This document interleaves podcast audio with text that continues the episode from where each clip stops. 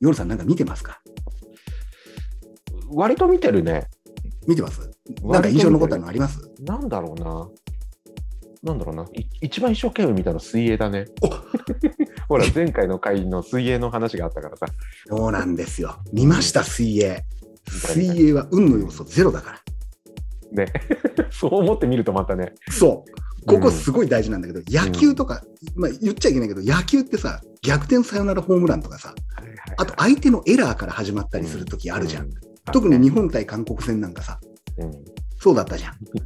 あれはまあいろいろあれあったね。ね、いろいろあったじゃん。まあ、うん確かにな、内側に入ってきてんじゃねえよ、今度っていうのはあったんだよ。うんうん あれ、少年野球でもあれやるなっつってよく言われてたしさ、うんうん外に駆け抜ける。あれ、普通少年野球とか、あの俺らがあのゴムボールでやってた、はいあの野球だったら絶対アウトよ。うん抗議しよう、あんなことに関係ねえしっつって、う ん絶対なるじゃん。うんでもやっぱ、あれか、水泳か。水泳面白かったな。水泳、特にっていうのありました？特にこれっていう。俺実はあるんですよ。どれ？やっぱすげえのは、大橋悠依よ。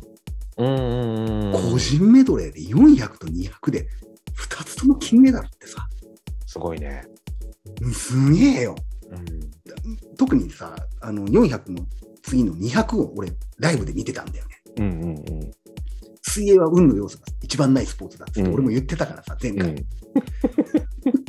だから、ね。なんていうかさ、個人メドレーってそのそれぞれ得意な種目があって、背泳ぎが得意とか、バタフライが得意とかがあってさ、順位が目まぐるしく入れ替わるじゃん。うん。でも最後の最後さ、自由形でさ、逆転して勝つってさ、めちゃくちゃかっこいいよね。うんあれ見て水泳ちょっとやりたくなるもんね。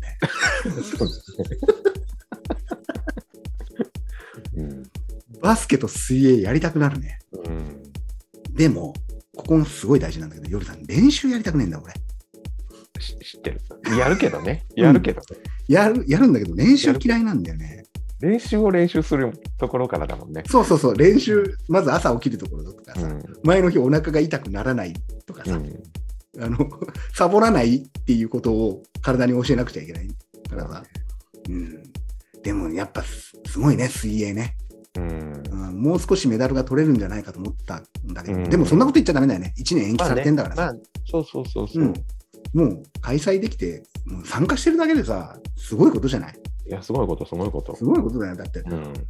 あの、まず俺たち参加できないからね。そうだね。うん。できて鴨頭オリンピックくらいじゃない？そそれは後で暴かれて、うん。あの、すごい、めちゃくちゃ悪く言われるんだけど、うん。それぐらいのもんじゃない？うん。そうだね。ねうん